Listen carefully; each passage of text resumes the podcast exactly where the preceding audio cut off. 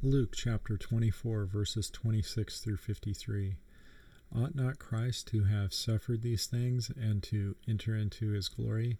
And being at Moses and all the prophets, he expounded unto them in all the scriptures the things concerning himself. And they drew nigh unto the village whither they went, and he made as though he would have gone further. But they constrained him, saying, Abide with us, for it is toward evening, and the day is far spent. And he went in to tarry with them.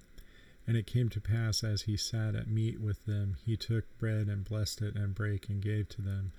And their eyes were open, and they knew him, and he vanished out of their sight. And they said one to another, Did not our heart burn within us while he talked with us by the way, and while he opened to us the scriptures? And they rose up the same hour and returned to Jerusalem, and found the eleven gathered together, and them that were with them, saying, The Lord is risen indeed, and hath appeared to Simon. And they told what things were done in the way, and how he was known of them in breaking bread. And as they thus spake, Jesus himself stood in the midst of them, and saith unto them, Peace be unto you. But they were terrified and affrighted, and supposed that they had seen a spirit. And he said unto them, Why are ye troubled, and why do thoughts arise in your hearts? Behold my hands and my feet, that is, I myself handle me, and see, for a spirit hath not flesh and bones, as ye see me have.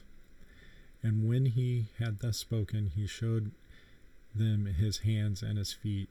And while they yet believed not for joy and wondered, he said unto them, Have ye here any meat? And they gave him a piece of boiled fish and of and honeycomb, and he took it and did eat before them. And he said unto them, These are the words which I spake unto you while I was yet with you, that all things must be fulfilled which were written in the law of Moses and in the prophets and in the Psalms concerning me. Then opened he their understanding that they might understand the scriptures, and said unto them, Thus it is written, and thus it behooved Christ to suffer and to rise from the dead on the third day, and that repentance and remission of sins should be preached in his name among all nations, beginning at Jerusalem. And ye are witnesses of these things. And behold, I send the promise of my Father upon you, but tarry ye in the city of Jerusalem until ye be endured with the power on high. And he led them out as far as to Bethany, and he lifted up his hands and blessed them.